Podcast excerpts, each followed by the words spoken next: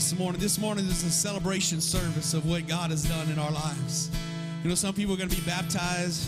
We're going to hear some testimonies of some uh, some mission trips and different things like that are going on today, and all kind of other things that are happening and what God's doing in people's lives. Where would you be this morning if God hasn't come in your life? If God didn't come and rescue you, if God didn't come and redeem you by the blood of the Lamb, where would you be this morning if you was not considered a child? of the King of Kings and the Lord of Lords. Oh, thank God for His mercy. Thank God for His mercy. Where would you be without His mercy? Amen.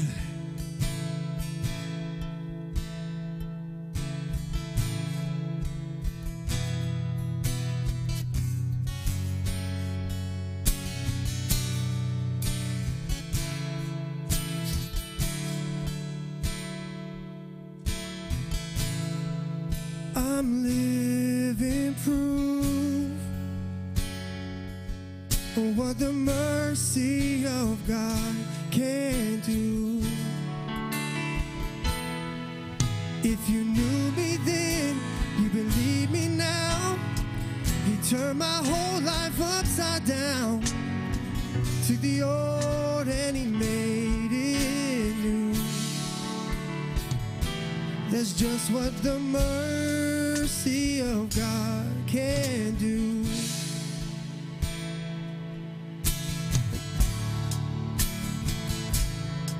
Oh, your mercy, Lord. I'm so thankful for your mercy. Yeah. Can we sing that again? I'm living that's you in this room today. Lift some praise of what the mercy of God can do. And if you knew me then, you believe me now. He turned my whole life upside down. He took the old and he made it new. Mm, That's just what the mercy of God can And I'm alive to tell the story how I've overcome. It's His goodness and mercy and the power of His blood. And I'm so glad that my freedom wasn't based on what I've done, but the goodness and mercy and the power of the blood. So much power in the blood. Oh, oh, oh, oh.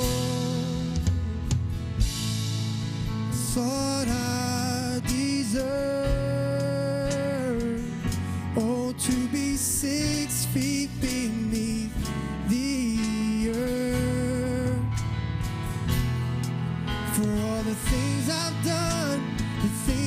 said, the is made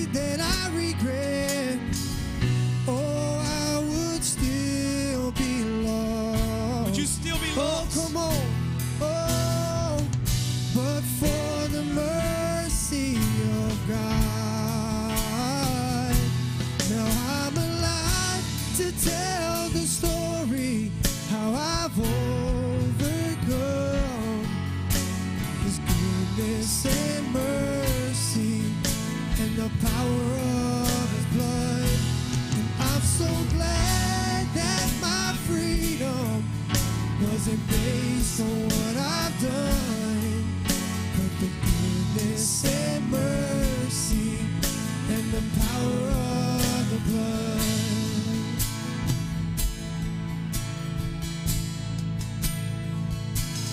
Was the cross meant for me that my Savior carried? Now I've been made free by the mercy God. Was the grave meant for me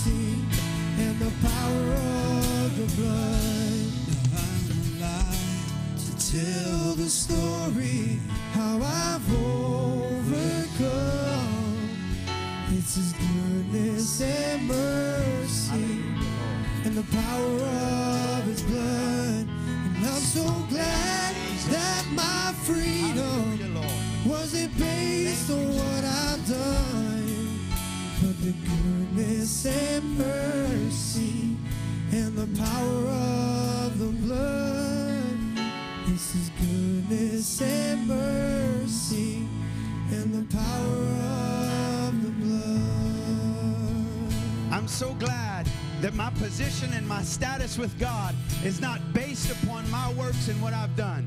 Because how many of you know that I would goof it up? How many of you know that I would mess it up? I'm so glad that it's based on the blood of Jesus and He paid the price for my sin and what I deserved. Aren't you excited about that this morning?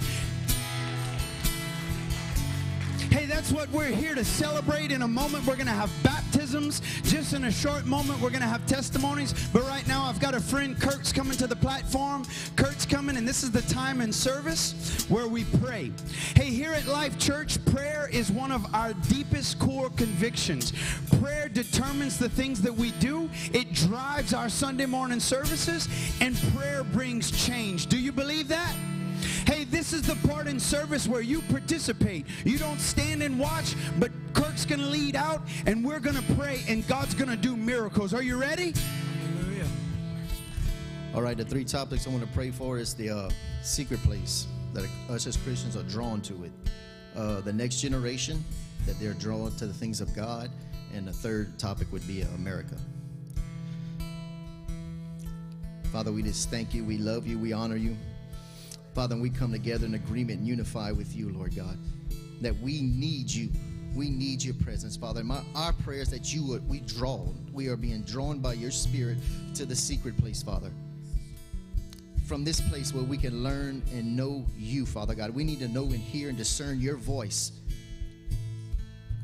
That there would be no other greater thing.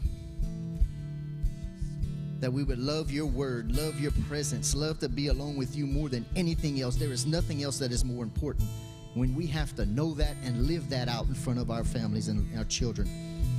So, Father, I pray that you would draw us, that you would crush and break anything that tries to get in between that that you would remove and take it and cut it out of our life, Father God. Shake what needs to be shaken and break what needs to be break, Father God. But only that your spirit would have your way in each and every one of us. Draw us, Lord God, to your word. May we hunger and thirst for you more and more each and every day. Put an unquenchable thirst in our hearts, an unquenchable thirst that can never be filled until we stand with you in glory. And Father, may that spill over into the next generation, into our children and our children's children. Father, our children need to be drawn to you and to the things of God. May they learn to hate what you hate and love what you love, Lord. May they not have one foot in the kingdom and one foot in the world. May they be drawn completely and totally to you, Lord. I pray that you would do only what you can do, that you would come down and touch them and transform their hearts. There is so much competition. Satan uses so many tools to get and to grab and enslave them, Father. Father, I pray by the power of your spirit, you would reveal yourself to them, that each and every one of them would have a mighty encounter with you, Lord God, to break the powers of darkness, Father, and they would be turned and transformed into your light, and then they will go forth and walk in your power and your light and help their friends, Lord. Help them to see and understand, to not be deceived. Only you can do this, Father, and help us as parents to walk that out in front of them. And Father, I pray for America, America, America. Father, forgive us for our many sins. Forgive us for the shedding of innocent blood. Forgive us of same sex marriage. Many, much, much sins, Father, forgive us. Bend America's heart back to you, Father. Father, I pray that Wade versus Wade would be overturned, Roe versus Wade would be overturned. God, I pray this nation would begin to become a Christian nation once again, one nation under God, in unity under you, under the blood of Jesus Christ. For there is power in the blood of Jesus. And we need it, Lord. I plead the blood over this whole nation, over the families, Lord God. Over this next generation, our children, we need you, Father God. And if you don't come and revive us, come and save us, we're done. We wait, we call out to you, we cry out to you, Father. We, we acknowledge we need you daily. And I pray that you have your way in your service, God. We want your manifest presence to come down and touch us, Father. We want to be changed. We want to be transformed. We want to be more like you. I pray this in the name of Jesus. And if you believe that, why don't you say amen? Hey, listen, at this time, we're going to have some testimonies from some students who went to Atlanta. So why don't you greet somebody as you find your seat and you're seated in the presence of the Lord this morning?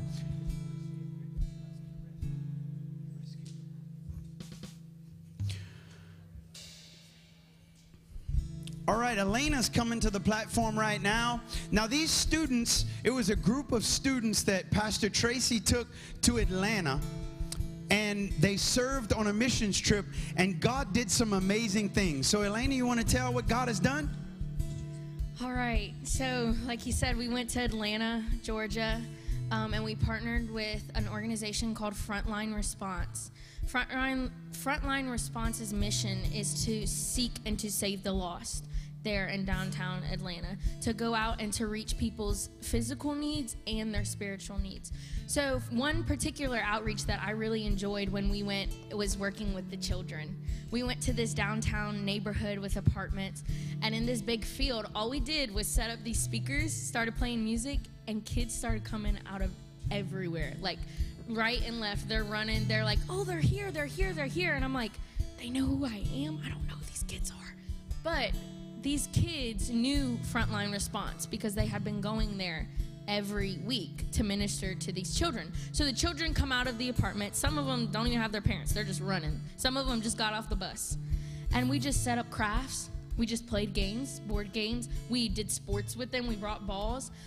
But what I loved most about this outreach is that we not only just had fun and connected with the children, but we got to share Jesus with the kids we did this simple little skit about a story from the Bible, and the kids loved it. You know, afterward, they were all screaming, God is awesome. I love Jesus. He's amazing. Things like that. And I almost cried in that moment as I stood there and I looked at childlike faith. These kids who live in, in the area that they live in don't have much. Most of them are in bad situations. And they they had childlike faith. They had they came and they received from god. And when we got to minister to them i love seeing their faces light up when we tell them that jesus loves them. Because they're standing there and most of them don't know what real love is. And you tell them that there's a god in heaven that there's a father who's perfect that loves them and they go really? That broke my heart that these kids don't know what real love is. And it made me realize how simple and how easy it is to go into these places and to minister to these children who don't have much. Not just in Atlanta, but it, it's so simple anywhere we go. To the people on the streets, to, to the people we meet in the grocery store. For kids, if you're at school, you know, anywhere you go, at your job. It's so easy. One thing we also did in this same neighborhood is we went door to door on another day knocking and not only we got to minister to the children, but we got to minister to the adults of the same families. I loved that, that we connected with the children and the parents. You know, we'd greet them, we'd make connections with them, we'd ask them if they needed prayer for anything. And y'all, it's amazing how many people are open to prayer. I would never have guessed it so many people are like, oh, yes, you want to pray for me? Can we pray? So many people are hungry. So many people are looking for the truth. But there's not enough of us going and giving the truth. So that's all I really wanted to share is that it's so simple. It made me realize that it's so simple to minister even where we're at in our own situations so that all the lost can be saved. Awesome. Hannah, if Hannah would come to the stage right now.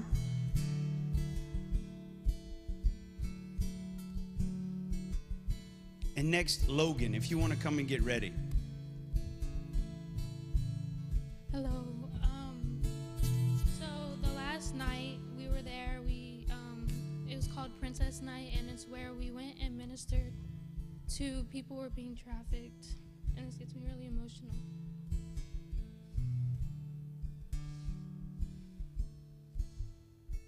I didn't know what it was gonna be like.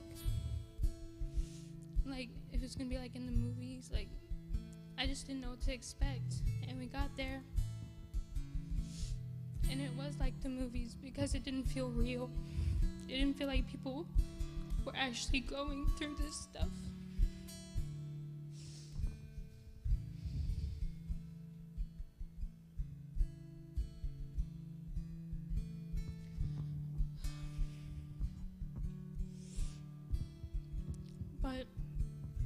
To go and minister to them and plant a seed and give them hope in a, f- a brighter future. And um, there was this one girl that really impacted me. Um, she was really tiny and she looked no older than 16 and we prayed for her. And she was so open to prayer. She was so sweet so nice. But there was a guy waiting outside for her and i knew what situation she was in. And i realized that she couldn't. Thank you. I realized that she couldn't get out of that if she wanted to. Like she couldn't just walk away. But we got to give her a way out help her to give her a way out. And this this trip has made me more compassionate towards people on the streets because you look at them and you don't know what they're going through. You don't know why they're in this situation. So the least that we could do is just look at them with love. Don't look down upon them. You don't know what they're going through that got them in that situation. So it's made me more compassionate and understanding toward these people. And this trip has made me grow in so many ways. And it's probably one of the best trips I've been on.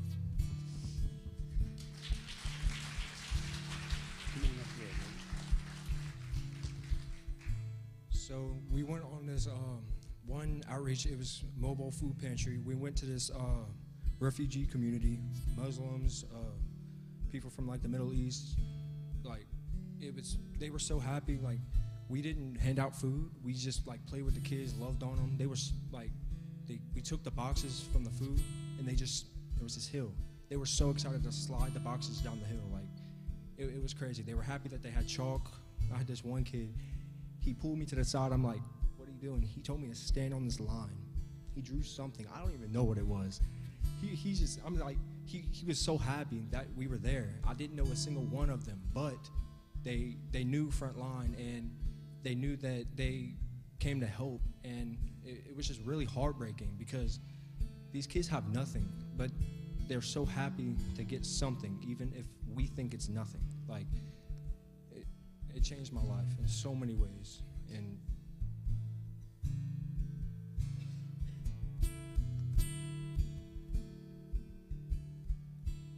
I- thank God that I went on that trip.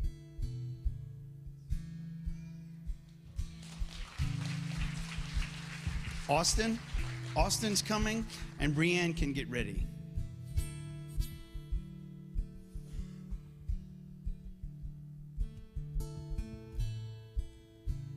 So when we went to Atlanta, one of the things that they taught us was how easy it really is to share Jesus with somebody. And at first, when I heard what they wanted us to do, I didn't want to be there.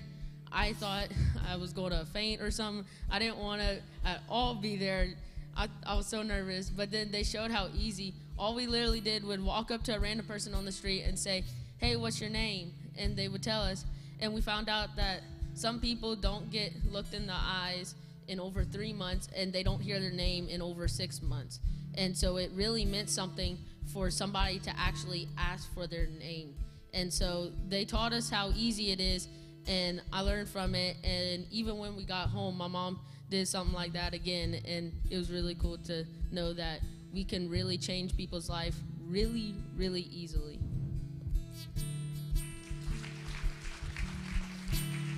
John Parker, is he down here this morning? I think both of those are upstairs, probably. Come on, John. And Brianni. I don't know if she heard her name a while ago. Hi, um, this is quite shocking. Um, so I just want to go over uh, our first night, and one of the things I noticed is there's this one woman, and we were at like a little safe house. So there's this one woman that we met, and the, something I found ironic is she hasn't had food in like weeks, but her excitement was like off the roof. I had to like back up a little bit because it was just it was just a little too much. Uh, yeah, but her excitement and her fire for God was quite amazing. Even though she hasn't like, even though she hasn't had food in weeks, she hasn't seen many people in weeks. Her excitement for God. She said, "You need something? Oh God, please let me find my credit card. Please let me find my purse." And I, that was that was something personally I could relate to, because I'm not sure if you know this, but I have two little sisters, and you can have nothing in that house. Um, nothing nice. But yeah, and then another thing the first night, we also met a football player. And you think of football player, you think of big penthouse ladies, all all those things. But he had he had none of that. No. He he gave up his life for drugs. And that really surprised me. He was living on a bench. Not a bench. Oh gosh, my grandma. Uh, a bridge. A bridge. And it really surprised me because I, I don't see, like, I get addiction is bad, but when you push yourself that much over addiction, you lose all your money. It's it's horrible for you, man. Addiction addiction can do nasty things. Whenever we were doing the trip, we saw a lot of that. I, I looked into the people's eyes and they they were blood red. It's just see what happens. So thank you God for protecting us during that trip and guiding us. So yeah.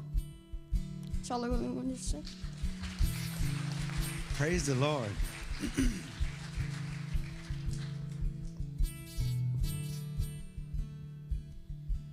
For this trip, I stepped out of my comfort zone and did things that I thought I would never do.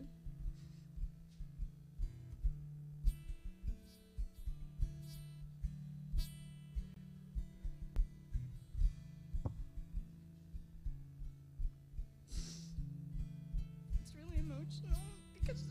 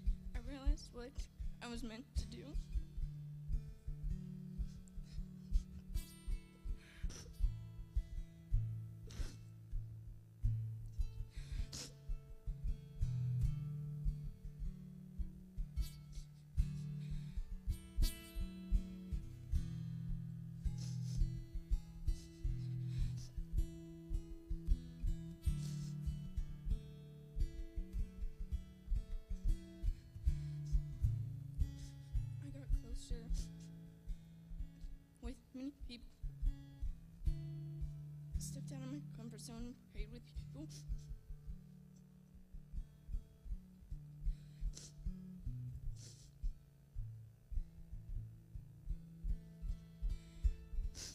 I'm just grateful that I went.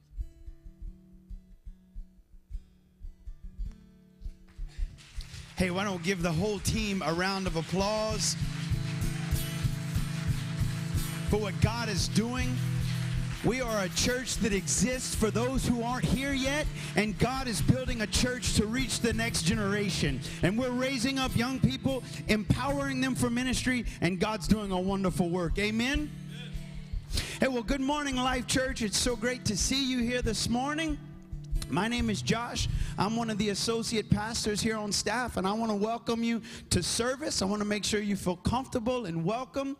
Um, if this is your first time with us, we, we welcome you here. We want you to visit the Welcome Center after service. We want to connect with you. We've got a connect card we'd like to fill you out, have you fill out, and we've got a free gift that we want to give you. So we want to connect with you, help you step into the destiny that God's created for you.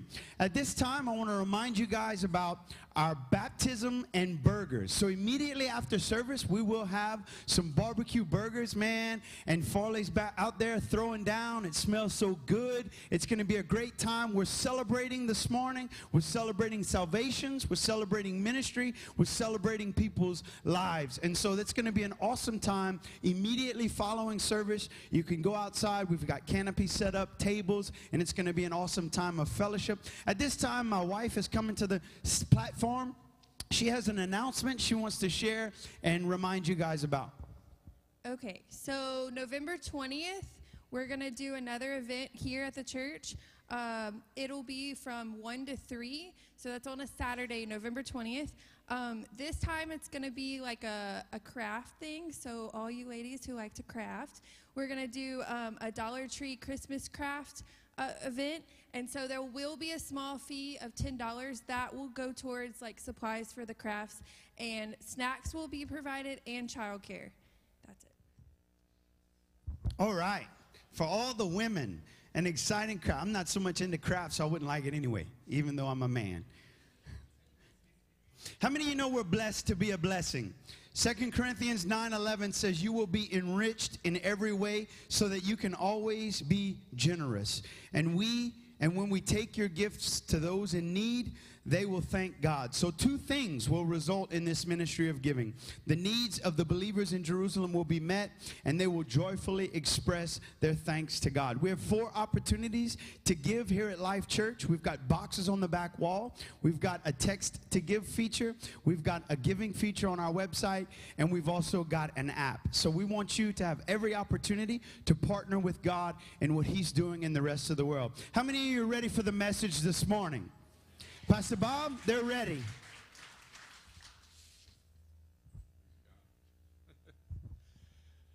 Amen. How about those testimonies? Man, I love that kind of stuff. I could hear that all day long. That's wonderful. Let me just say anybody offended by my A on my shirt, just pretend it's Atlanta Braves. All right? In your mind, not mine. uh, praise the Lord.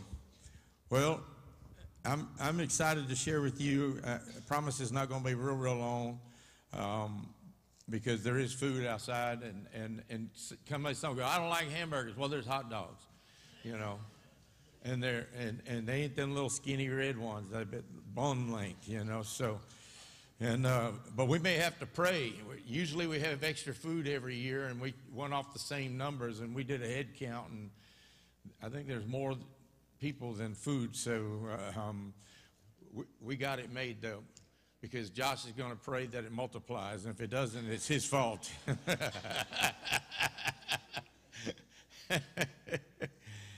and um, but, but I'm re- I'm really excited about what I want to share with you this morning. Um, I, I'm just going to be upfront and tell you that normally I, I start working on messages, uh, what I feel like the Lord's impressing on me by the at least by the middle of the week. And when I when I leave on a uh, weekend, like I did this past weekend, I went to Ponchatoula, Louisiana, to compete in a barbecue competition. That's my hobby. That's what I like to do. And um, uh, God gave favor, and, and I won enough money to cover my expenses. And how many of you know meat is going up in price, and gasoline? And so, anyway, uh, um, before I ever go, though, I make sure that I know what God is saying for this church, because this is this is first for me. But I'm telling you, this week it was like nothing.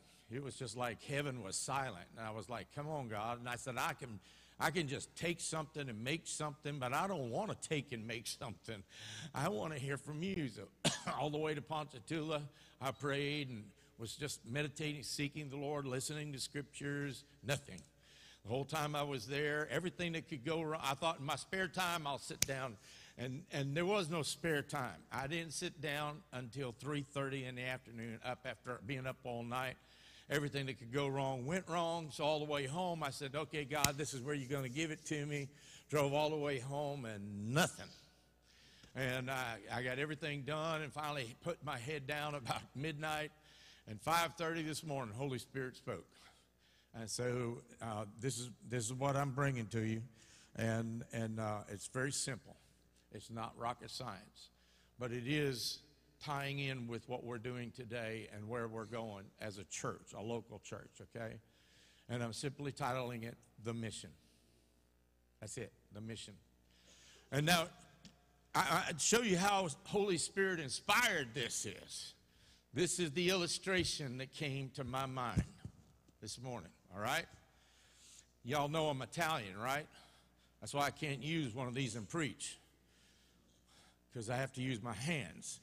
And, and they can't hear you when you're doing like that, you know. So, anyway, imagine sinking your teeth into the best slice of pizza you've ever tasted.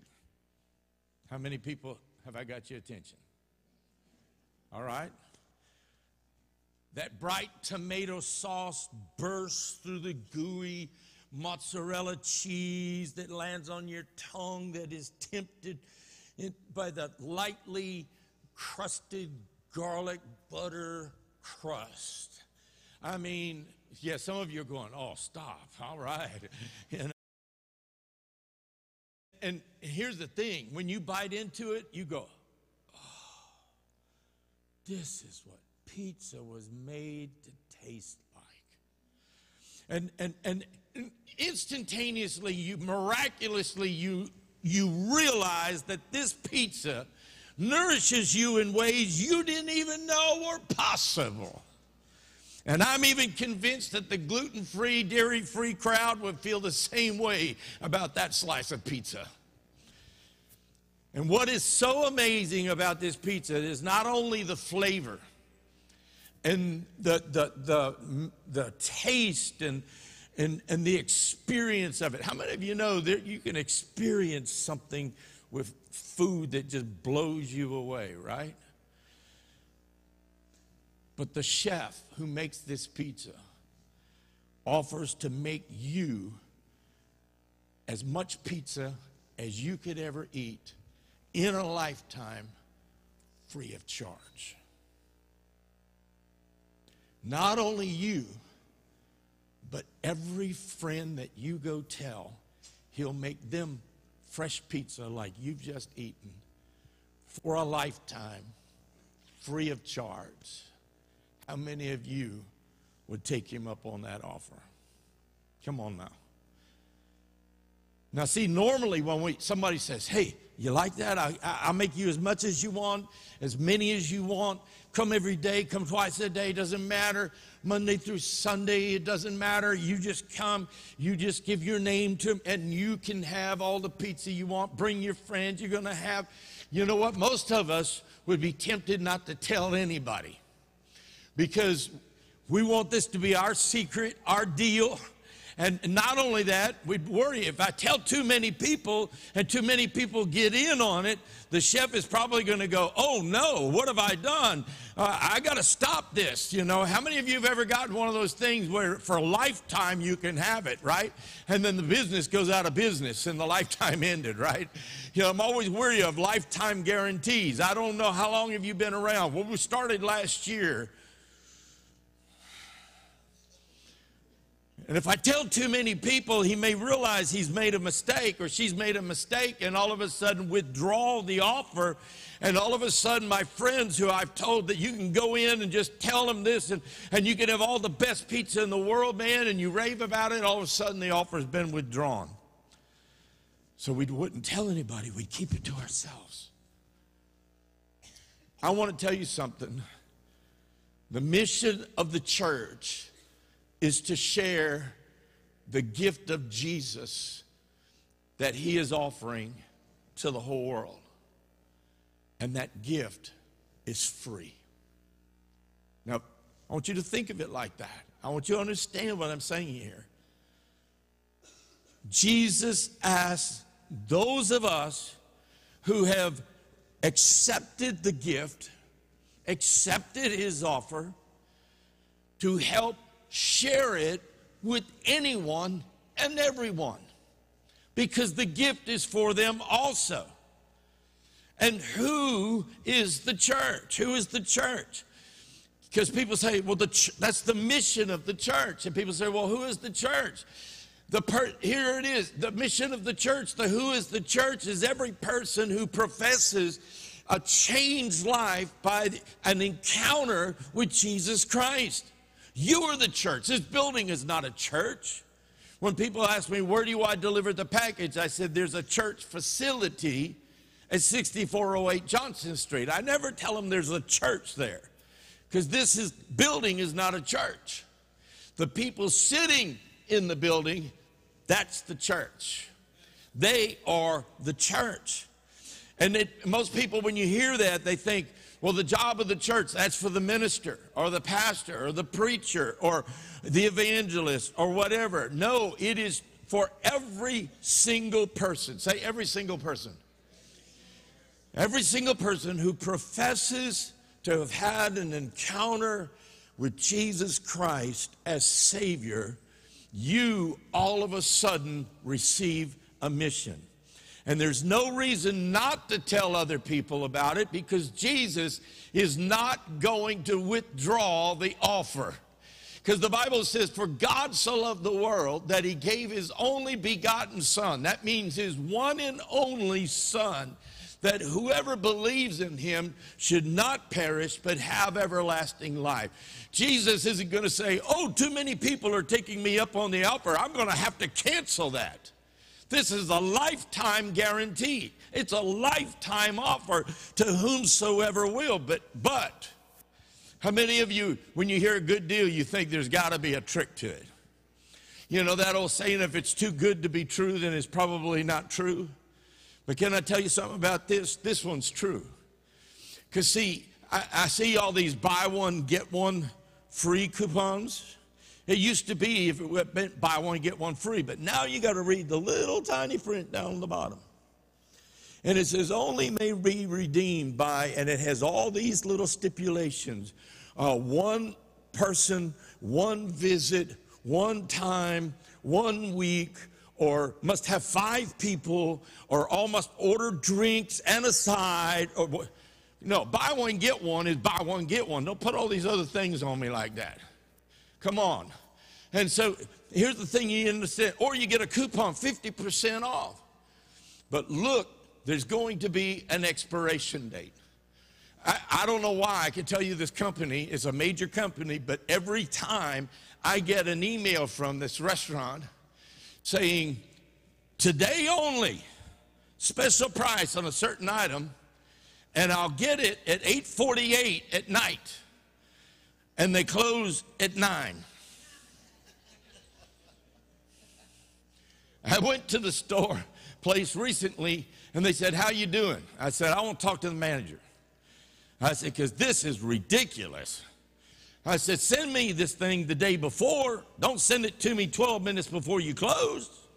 That or stay open to midnight or something, you know? I mean, you know, what good is it at 8:48 at night?" Well, here's the thing. This offer from Jesus has no stipulations, no small print that's going to trick you, no expiration date. No, you have to do this, get better, uh, do better, uh, show more effort, do that. Who, whosoever will believe in him should not perish but have everlasting life.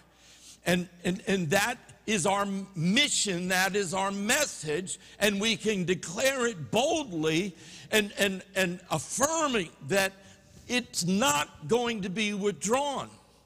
But there is a caveat. You said, Pastor, you just said there was no small print. This is not small print. This is a part of the whole message, the whole, the whole coupon, the whole thing. Because it can only be received or redeemed during the lifetime of the person. Because, see, once a person dies, there is no salvation message, there is no offer from Jesus. it's too late. So it has a lifetime guarantee that you can accept the message, but it has to be done during your lifetime. There's an old saying that says the lifetime of an opportunity is only good during the opportunity of a lifetime. That is why the church is on a mission. Our opportunity to tell this wonderful message exists only during our lifetime and the lifetime of the people around us. Listen to me. You might be thinking it's about me. No. Yeah, when you're gone, you, you, don't, you can't tell the story anymore. But the people around you, when they're gone, you can't tell them the story either. So it's a lifetime deal. While you're alive, you have the opportunity to tell the greatest gift, the greatest offering, the greatest thing that could, anyone could ever receive during their lifetime. And that is our opportunity. And while the Bible may not mention the word mission, the concept is rooted in biblical truth. Here's what mission simply means mission signifies purposeful movement. I don't know about you, but I hate busy work. How many of you know what I'm talking about? You know, well, we got time, let's go ahead and do this. No, if we got time, let me go. Right? I mean, let me out of here. I got this. You know, I don't want to do busy work. Well, we have to be here till three o'clock. You know, so let's figure out what to do. Have we covered the bases? Yes. Have we done everything required? Yes. Then let the clock go ahead. Let's get out of here. I, am at a point in my life that I don't want to be doing something just to spin my wheels. My wheels don't spin so good anymore anyway. so if I'm gonna if I'm gonna do something, I want it to be purposeful. I want it to be lasting. I want it to have an eternal response, whether I'm here or not. I, it's, it's, it's about people and it's about eternity and it's about legacy and it's about the greatest message there ever could be. And it's a purposeful movement being sent from one place to another for a purpose. Now, when we think about missions, we always think overseas.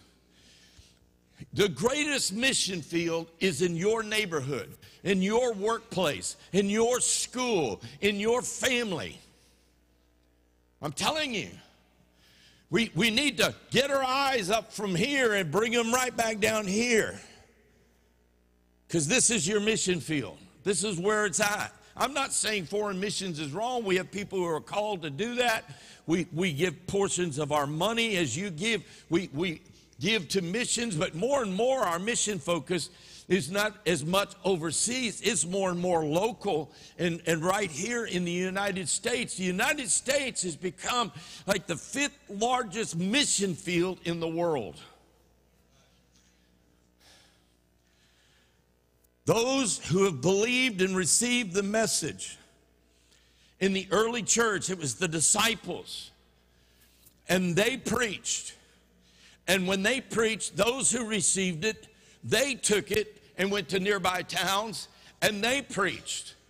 And those who received it went to nearby towns and they preached. And what do I mean by preach? Declare. They shared, they told the story. They handed the baton off. They carried the torch to somebody else. Here, you've heard the story, now go tell somebody. You've heard the story, go tell somebody. You've heard the story, go tell somebody. But the church in America today has become anything but that model. It's become the model we meet on Sundays and meet for an hour or so, and we get out and we go about and do our stuff. We fulfilled our mission. Your mission is the mission of God. And the mission of God is go into all the world. Let me, let me show you why mission matters, okay? And, and, and there's a picture of this in Revelation chapter 7, verse 9 through 10. You think of Revelation, that's end time. That's, that's all that weird stuff I don't understand. Well, get ready because after the first of the year, I'm going to start teaching on Sunday nights for 13 weeks on an end time prophecy. And uh, God just spoke to my heart about six weeks ago. After the first of the year, we're going to do that. So that's what we're going to do. But look at this Revelation 7, 9 through 10. And it says, And thi- after this I looked, and there was a great multitude that no one could count from every nation, from every tribe and peoples and languages, standing before the throne and before the Lamb, robed in white with palm branches in their hands. And they cried out in a loud voice, saying, Salvation belongs to our God who is seated on the throne and to the Lamb. The vision that John had is the ultimate fruit of sharing the gospel around the world. It's seeing the multitudes of people whose lives are being changed and they're standing before the throne of God. See, salvation doesn't belong to one culture, one language, or one race. Instead, it's the gift of salvation in Jesus Christ, the good news that's at the heart of the gospel that brings together this beautiful mosaic of cultures and worship and celebration. I'm telling you, I, I, don't know if you've ever been on a mission trip overseas or something like that, and, and, and, you're, and you're in a group or a church of people who are worshiping and celebrating, but they're doing it in a language you don't understand. That makes no difference. You don't sit there and go, I don't get it. I'm telling you, in a worshipful atmosphere, I know who they're worshiping. And I can lift my hands and I can sing my song and I can change the words to fit the tune, whatever they're singing, and I can just worship along. I can even just sing in the Holy Ghost. And it works. Because, see, heaven is going to be this mosaic picture, this beautiful collage of colors and people and ethnicities, all singing with one voice. Glory to him who is on the throne. Majesty and power be unto him forevermore. But that doesn't happen unless the church fulfills its mission. Jesus lays out the role of the church in fulfilling this vision when he commissions the disciples in Matthew 28 18 through 20. Jesus said to them, All authority in heaven and earth has been given to me. Understand something. Jesus at that point wasn't saying, Now I have authority in heaven. He already had authority in heaven. What had been lost was authority on earth when Adam sinned. And now the second Adam, Christ, had come and he had been risen from the dead. And now all, all of a sudden he says, Authority in heaven and earth is mine. And what does he say? He goes on there. He says, Therefore go. Anytime you see therefore, you got to ask what it's there for. So he says, Authority in heaven is mine, authority on earth is mine. Now go. He didn't say, I think I'll stick around and do what I've been doing. He said, Go therefore and make disciples of all nations, baptizing them in the name of the Father and Son and the Holy Spirit, and teaching them to obey everything that I've commanded you. And remember, I am with you always, even to the end of the age. So here's the crux. As followers of Christ, our mission is to be disciples who make disciples. Hear me now. You got to be one to make one. You can't take people where you never been. Come on. That is the mission of the church. And to a certain degree, I'm going to say it for a lot of churches, it's a failed mission. Because the mission of most churches in America, at least today, is the mission of the church is to make the people feel good about themselves and, and, and help them feel comfortable and that they'll be coming back and that they would give of their finances so that you can pursue whatever program or agenda that group has. Can I tell you, I'm not against programs, I'm not against leadership, I'm not against vision, but the mission the overall arching mission is to go into all the world and make disciples. And to make a disciple, you got to be a disciple. You don't get tomatoes from watermelon seeds. I don't know why people think you can. It doesn't work that way. The church is a way for the followers of Jesus to act together as one body with Jesus as the head to fulfill the mission. Say the mission. The mission. And at it, at best, unity in Christ we experience in the church here on earth gives us a taste of what's going to come that we see in Revelation chapter 7. I know some people who get so bent out of shape. I don't like the music. I don't like how they sing it. I don't like the sound. I don't like this person. I don't like the way this goes on. I don't like how long the service is. I don't like this. I don't like this. I don't like this. I don't like this. And I say, look, if you're just going to sit there and murmur about the church you're going to, go somewhere else. Because, and please don't get me wrong. I, I had a pastor get mad at me one time when I was on in, in, revival ministry for two years. I said something in a church. I said, if all you're going to do is murmur against the pastor and leadership and vision and everything else in the church, go somewhere else where you can be happy. And the pastor got mad at me. He said, don't tell my people to leave. I said, Pastor, 100% minus nothing is nothing. I said, You haven't lost anything except murmuring. See, we, we got to be united to the cause, united to the call, united to the mission. If you don't believe that, ask the spies that went over into the promised land. And they came back and said, It's true. What God said is true. The land is flowing with milk and honey. It has cities and vineyards that we did not build. It's everything God said. But the majority said, But there are giants in the land, but two stood up and said, But our God is greater than the rest. Those giants, it's nothing go too hard for God. Let's go take the land. But instead, the people got a committee together. I think that's why the, Bible, the commandments say, Thou shalt not commit. Because it's one step away from committee. And instead of saying, This is what God has said, they got together and voted and said this. And then God said, For that, you're 40 years, you're going to wander in the wilderness till you all die off. This generation dies off. And a new generation will take the land. They all saw the promise, but they weren't willing to say, We can take it. Come on, let's go.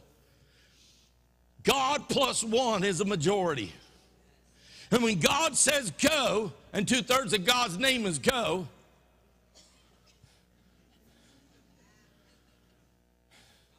come on, I'm telling you. Why are we doing what we're doing?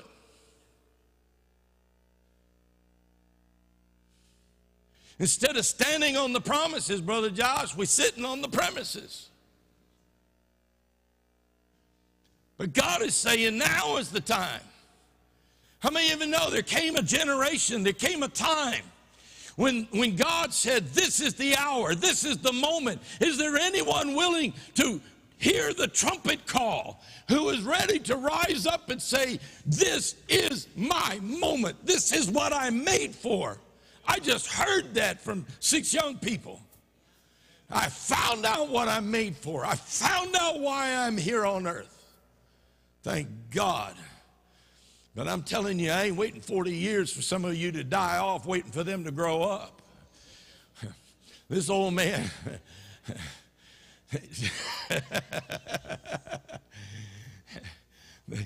they were, ooh, if I said what I was thinking, bro. 40 years they wandered around. Two of, two of them, Joshua, and they're looking at that mountain over there going, that one's mine. That one's mine. I ain't taking my eyes off it. That one's mine. That one's mine. That one's mine. Because now is the time, my friends. Jesus told his disciples that they were to be my witnesses. He says, You will be my witnesses, telling people about me everywhere in Jerusalem, throughout Judea, in Samaria, and to the ends of the earth. God called the early church to be missional outside of its own communities. It's easy to talk about Jesus with people of like faith. But if all we're doing is singing to the choir, then we're missing the miss, we're missing the mission. He, he said, You've got to go outside. You can't share the same story over and over and over and over to the same people over and over and over. We, you got to go outside your surrounding area, outside that area. And that's our call today, just as it was in the early church. Here at Life Church, we have a mission statement, if I can put it that way, made up of three words. God dropped this in my heart several years ago. And the three words are connect, grow, and go. Connect, grow, and go. God said, connect with Him and connect with people. You notice you can't make a cross one way. That cross goes up and that cross goes out. The Bible says that if you love God but hate your brother, you're a liar. In other words, you can't love God and not tell other people about Jesus. I'm just telling you. There's something wrong in that love relationship if you're not willing to tell about the most person, the person who loves you the most in your life. You connect with God, connect with others, then you're to grow in your walk with Jesus Christ and in your relationship with others, and then you're to go into the world and into your world. That's it sums it up in three parts. And we're seeing that mission take place here. And if you don't realize it, there's a cycle there. It starts with those who believe. And, and, and, and then it works around to where they make disciples. And then they believe. And then it works around till they make disciples. And then they believe. See, today we're seeing this mission taking place. Let me show you real quick, and I'm going to quit. The church, you and I, are connecting with God in worship. We're connecting with God in the Word, and we're connecting with God together as, in, as community. And as I mentioned, there's food afterwards, so stay and connect. and then we're growing in our relationships with God. We're growing in numbers as the message of Jesus is being freely shared with other people. The water baptism that's about to take place in just a few moments is significant in that it recognizes those who have received and believed. That means somebody received, believed, and went and made a disciple, shared that message with someone, and now they too are following Christ in water baptism. And they're wanting to outwardly share their commitment to Jesus Christ and to the mission. It's not about just getting wet.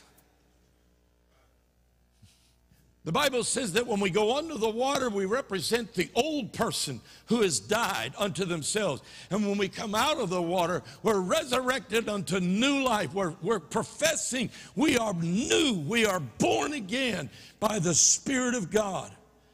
And we're going. We're carrying the mission to all the world and our local world. You listen to these six young people who had the courage to come up and share what Jesus did, not only in them, but through them. They, they, in Atlanta, they, they not only shared by their word, they shared by their service. Because when I tell you, when you meet Jesus, you're going to do more than just talk about him. You're going to show that love. That's what the world's ready for. That's what the world's looking for right now. They shared the love of Jesus in their service. So let me close here. See, I told you it wouldn't be long. There's a cycle to this mission, and it's beginning. And you know what happens when something begins to roll around like that? Just picture a wheel. And all of a sudden it starts speeding up and speeding up until it, it, it gains a certain speed. And when it gets to a certain point of mass, that wheel cannot just stop instantly. How many of you know what I'm talking about? Anybody drive a truck, big truck? Yeah. Had somebody yesterday on several people on the way back. I was pulling a 16 foot cook trailer. And several people, I'm going down the interstate, stay in the middle so they can go left or right. I don't care. I'm staying in the middle of the three lanes. And I can't tell you how many times I had a car pull right in front of me when all the lights in front of us were stopped and pull right over in front of me, and I'm slamming on my brakes, thinking, God, my trailer brakes are working. And I feel, Because at a certain speed, I can only stop within a certain distance because of the momentum that has been carried. I can stop a lot faster at 15 miles an hour than I can at 70. Come on now. I don't care if you're just driving a regular car. You can't stop once you reach a certain critical mass. There's a point you need so much time. And my point is the enemy, the devil, wants to stop the church from ever starting moving. But the mission's already been started. The wheel's been rolling. And can I tell you something? It's speeding up. Why is it speeding up? I can tell you why. Because Jesus Christ is coming back. now, I will tell you, yesterday one thing hit me on the way home. I said, Lord, things are so dark. It seems like darkness is everywhere. What's going on? He said, Get ready, get ready, get ready, because the revival is coming. He said, In all of church history, he said, revival has always come. An awakening has always come in the bleakest and darkest of moments. And I said, Here I've been praying, God, push back the darkness, push back the darkness. I said, Now I'm almost kind of torn, like God should it get darker so people will get more desperate. And can I tell you something? Revival is for the church, an awakening is for those outside the church. But revival and awakening always work together. They always come in unison. So when I say, God, rend the heavens and come down, let the nations shake and let the mountains tremble at your presence. God, I'm saying, bring revival to your church and bring an awakening to the world. There's a cycle here. You hear it, you receive it, you grow, and you go. And you do that until Jesus comes again. And he's coming for his church. For in John 14 and 3, it says, And if I go and prepare a place for you, how many of you know he went? he ascended into heaven. The Bible says the disciples stood there, 500 people just looking up. He said, Well, how you know their mouths were open? You ever seen anybody just go straight up in the air? And the Bible says, and an angel said, O men of Galilee, why are you looking up this way? why are you staring like you are? He said, This same Jesus that you've seen will return in like manner. Jesus said, If I go and prepare a place for you, I will come back. I will come back. Say, I will come back.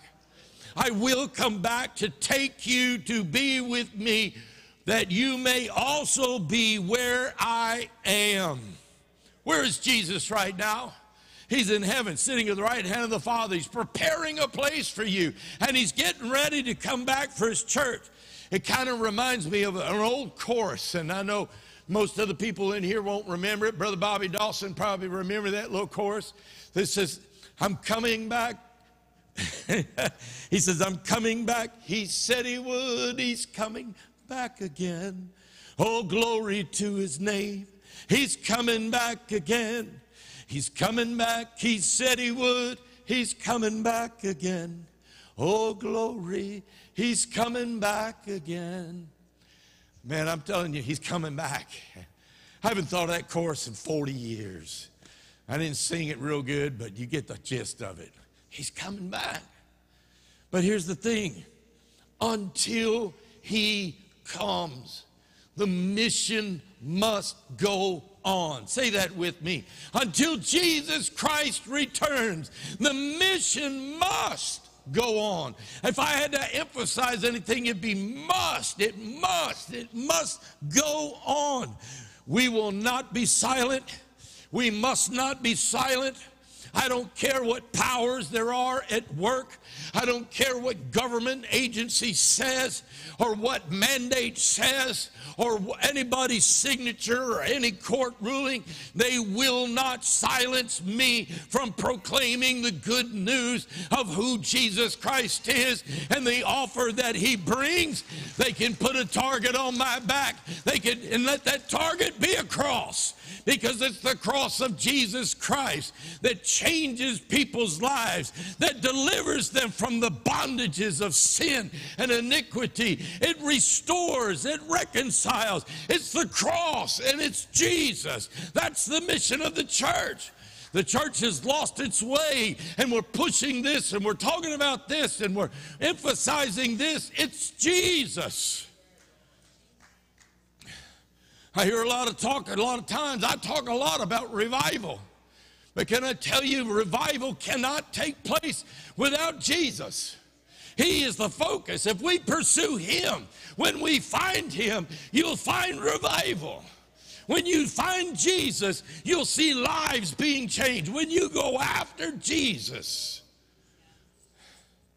so many people are going, let's pursue revival, pursue revival. Let me give you a hint go get Jesus. Go get a hold of Jesus. Go find Jesus. Grab a hold of his garment. Go, I'm not letting go. I'm, I don't care if the crowd is there. I'm going to push my way through. I'm getting a hold of the tassel of his garment. I don't care if the Pharisees of the church say that don't look good. It's not respectable. Get out of the way. Son, if I see Jesus, you better get out of the way because you're going to get run over. I'm going after God. Years ago, Brother Tommy Tenney wrote an incredible book that powerfully impacted my life called The God Chasers.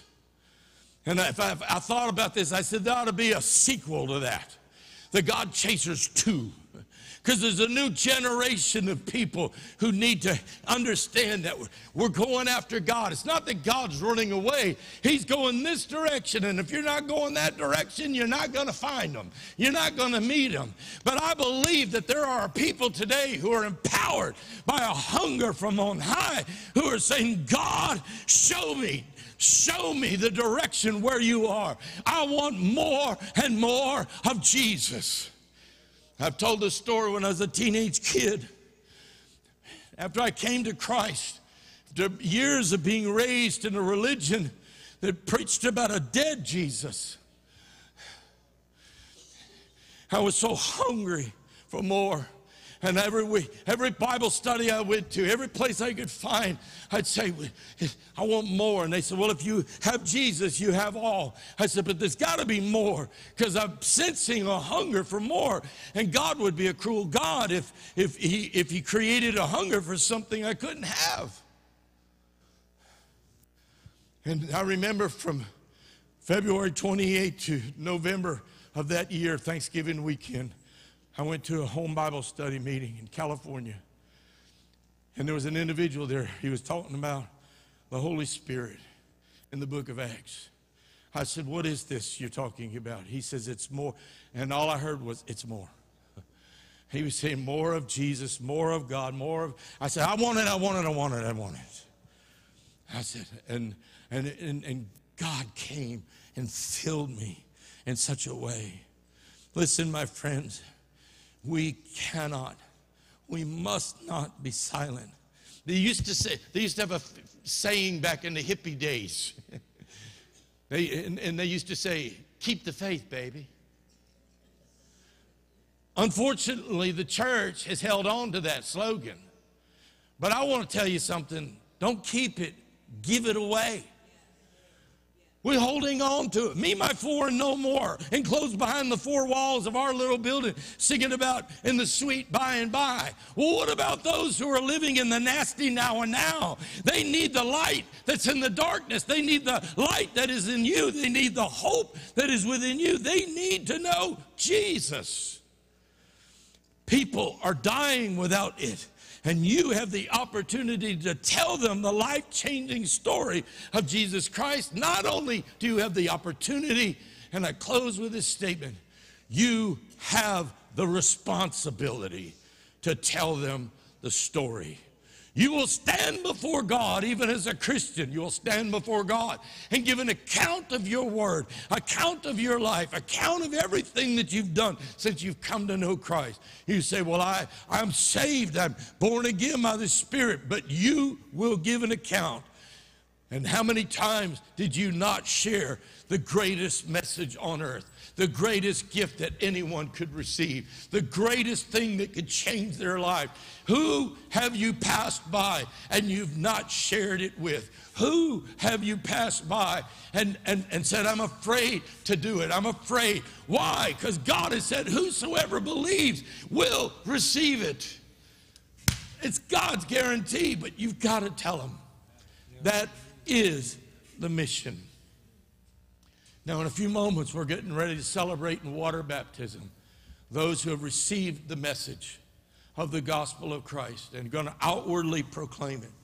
But I don't know everybody here. I don't know where you stand with God. So I'm going to ask you for just a moment would you bow your heads where you are? I don't want to ask you this question right now. If you were to pass into eternity right in this moment, and don't say it can't happen, I've been in church services where a person on the front row just suddenly died. Can I change you that? Tell you that changes the whole atmosphere.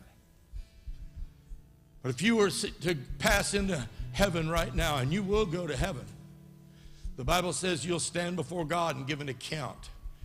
Those who are in Christ will go to heaven immediately. Those who are not will stay in the ground until that, second, that trumpet sounds for the second resurrection. And it's called the resurrection and the judgment of the dead. Are you right with God? Is Christ, His salvation, been applied to your life? Have you received the free gift? Would you be more excited about free pizza for life? Or would you have you received the gift that says eternal life for now and forever? And if you say, Pastor Bob, I'm not ready. I'm not right with God. The Bible says that if you believe in your heart that Jesus Christ is the Son of God, He was born of a virgin, lived a sinless life, He died on the cross to pay the price because the Bible says without the shedding of blood there is no forgiveness of sins. After three days, God raised him from the dead, and today he is ascended on high and is even praying for you. If the Bible says you believe that in your heart, if you will outwardly confess that and say it to be so, you shall be saved. We're saved from what? Saved from judgment, saved from eternal damnation, saved from the fires of hell, saved from it, and have a new walk. And in the minute you do that, you now have purpose. You now have a mission. Your mission is to take the message, to take the gift that you've received and tell someone else about it. If there's anyone here today and you would say, Pastor Bob, I'm ready to surrender my life to Jesus Christ. I'm ready to receive him into my heart. Would you pray with me? I want you to be bold enough and raise your hand up high and say, I want to pray with you this morning. Thank you, young man. Thank you. Thank you. Thank you. Anybody else? You're ready. Today's the day. Today's the day. Come on now. Some of you, you can look back and remember and see how your life has been spared and, and realize that you're only alive by the grace of God. Who else is going to raise their hand this morning and say, I'm ready to receive Jesus Christ into my life? I'm ready to surrender everything. Thank you, ma'am. Thank you. Who else? That's three. Come on. Anyone else? This isn't an auction. I'm not going to go on forever trying to coach you into raising your hand. I just want to know are you ready for a change? I could tell you where I was when Christ came into my life. I didn't know anything about church. I didn't know the first verse in the Bible. I didn't know anything, but I know where I was when I said, God, I'm tired of being a phony. I'm tired of living like this. If you can do anything with me, I am yours. And He came. And 51 years later, He's still in my life. Anyone else? We're going to pray. We're going to pray. Now, you've been sitting a while. If you can stand, why don't we all stand together and we're going to pray because then we're going to sit down for just a few minutes and celebrate this water baptismal service. If you raised your hand, maybe you didn't and you should have. I want you to pray with me right now. There's nothing magical about the words or the arrangement of it or anything. But the Bible says, in the minute you acknowledge it and, verbally profess it, you surrendering your life. You're, You're taking yourself off the throne, off the control tab of your life, and you're letting Jesus come in. And He's going to take the driver's seat. I don't want anybody to think that this is some kind of religious thing that's going on here. This is a spiritual moment, it's an eternity moment. Eternity moment. If that was you that raised your hand or should have, I want you to pray with me right now. Dear God in heaven, I acknowledge this day that I am a sinner far from you. Your standard is too high for me to reach. So you gave your son to die on the cross in my place. Dear Jesus, I confess with my mouth you are the Son of God. This day, I surrender my life to you. Come into my heart and take control. In your name, I pray. Amen. Now, Holy Spirit, I pray for these people Pray right now.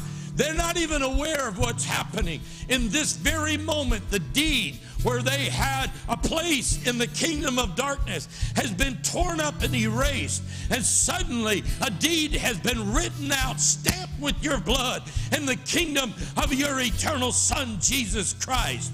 Holy Spirit, let them know their sins are forgiven, their past is forgiven. It is washed away, not covered up, washed away completely by the shed blood of Christ upon the cross. This day is a new day from this point on. And we rejoice with heaven because the Bible says angels are rejoicing around the throne. Hallelujah. Hallelujah. Can I tell you, the mission's going on. I said, the mission is going on. I want you to look to your neighbors and say, the mission is going on right now. Come on. Hallelujah. Praise God. You can be seated. Hallelujah.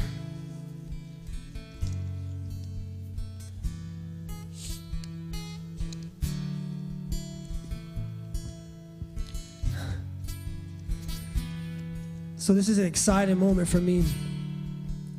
Um, I get to baptize a really good friend, one of my best friends, and I get to baptize my cousin.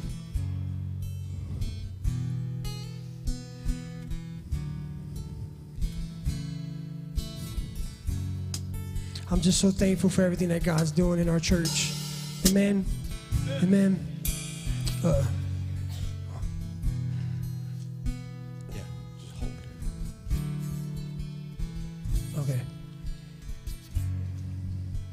So this little dude right here is my friend Seth.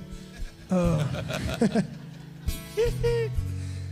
nah, he's been a very intricate part in my walk with Christ for uh, all these years that we've been friends, and I just want to keep it short.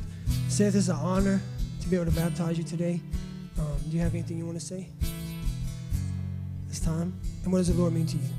Everything.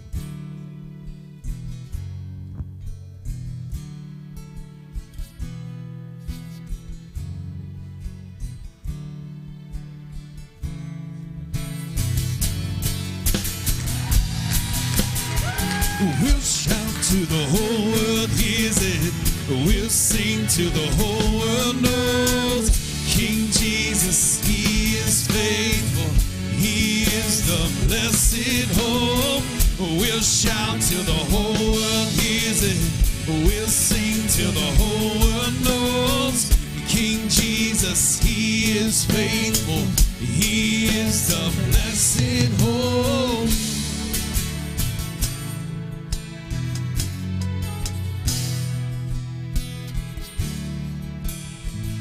Pastor's keeping me alive. Amen. So, hold on, you're not getting away that easy. so, for many of you that don't know, this journey to this point right here started over four years ago. Whenever my cousin, who was addicted to drugs, found a Bible at the bottom of a DVD bin with a name on the Bible that he wouldn't even know who this person was, and ended up at the same church as Pastor Tiger, whose name is on the Bible. So if you're here today, God will meet you where you're at. He says to come as you are. You don't have to be perfect. Just come as you are. And I want you to know this is a genuine conversion to Christ right here. This man right here,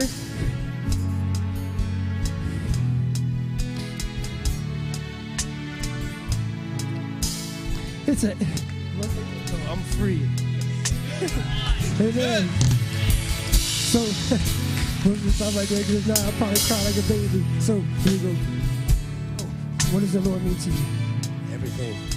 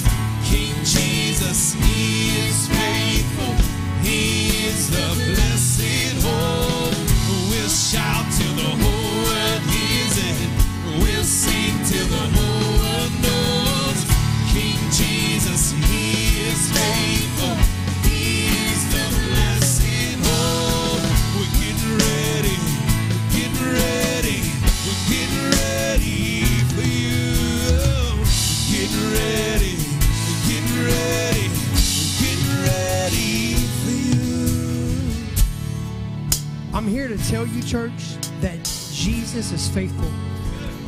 What you're about to see, I've been plowing the the field of this man's heart for over 10 years. And the reason is because when I gave my life to Jesus, he was one of the first people on my list. This is a man that was my childhood friend from a young age. We were best friends. We were tighter than white on rice. I'm telling you, we, we and I led him into addiction. And now, by the grace of the Holy Spirit, he's been led into the kingdom of God.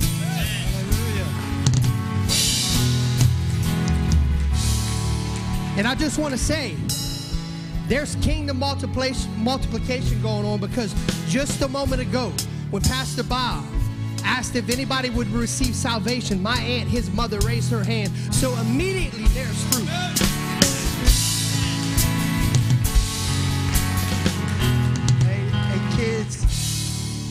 So free. I'm so ready. I love y'all. And I'm glad y'all could be here to experience this with me.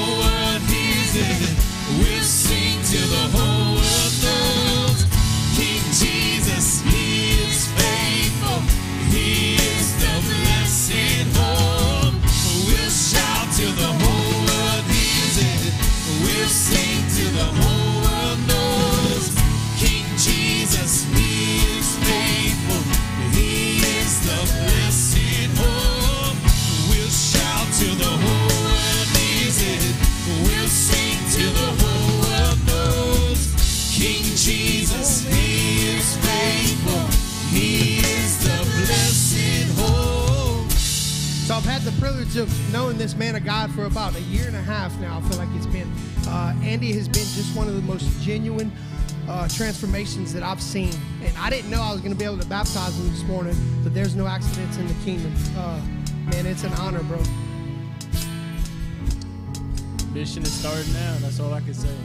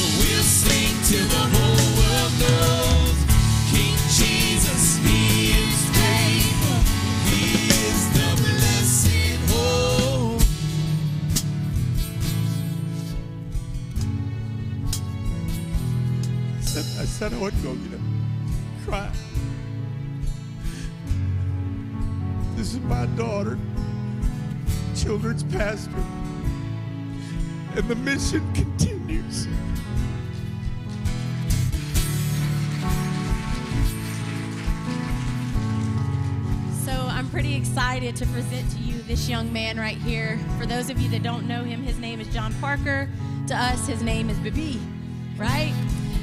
He is a very, very special kid, and what an honor it is for me to be able to be the one to baptize him today. I can't tell you what this means. This young man, he's a joy to have on our ministry team. His heart for compassion for others, there's not many like him. There's not many like him. I had the privilege of walking with him on the streets of Atlanta and literally had to pull him back from homeless because he wanted to reach every single one. That's his heart for those that are hurting. And I've watched him grow in his walk with the Lord, and it's been a wonderful experience. And so I'm privileged to get to baptize him today, but I want to give him the chance. John Parker, would you like to say something? It has. It really has been an amazing journey from first coming here, seeing Austin, seeing Miss Tracy, and being where I am now, going on trips, seeing people. It's really all, not just in my strength, but my pastors and my God's. And one thing I do remind myself is I, I use this little thing. It's called the 321. And you know how like sometimes you hesitate to do something like oh should I should I do this should I do that no I say three two one and if I don't go I don't go so I use that for a lot of my missionaries and it's really has been an amazing journey with Miss Tracy because without her I this I would just never be here I would never be the spiritual strength and the mental strength I am at right now. So I just want to thank Miss Tracy and the ministry team for just guiding me through and taking me in, sheltering.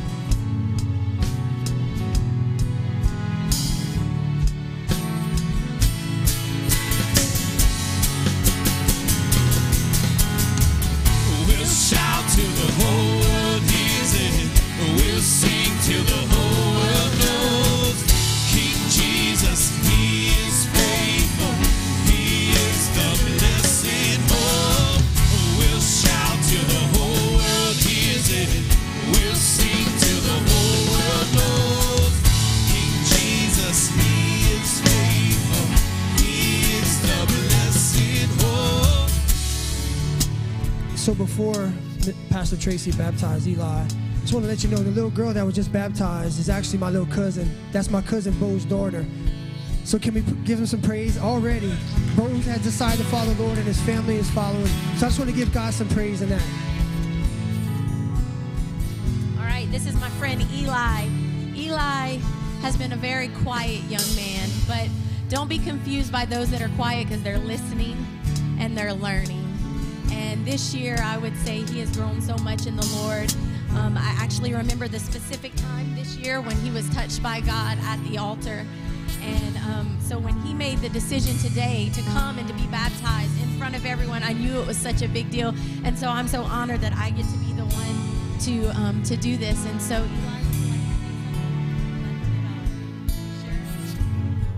he loves Jesus, I promise.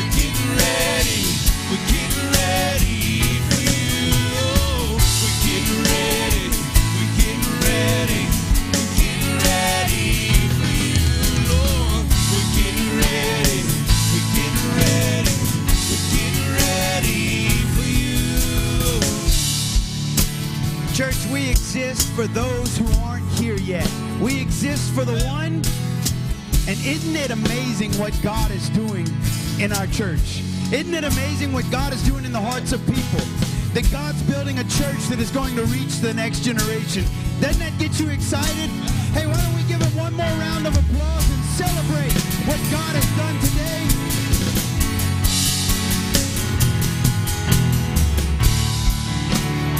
So at this time, we're going to uh, transition outside. All of you are invited to join us. We're going to have some barbecue burgers, a time of fellowship.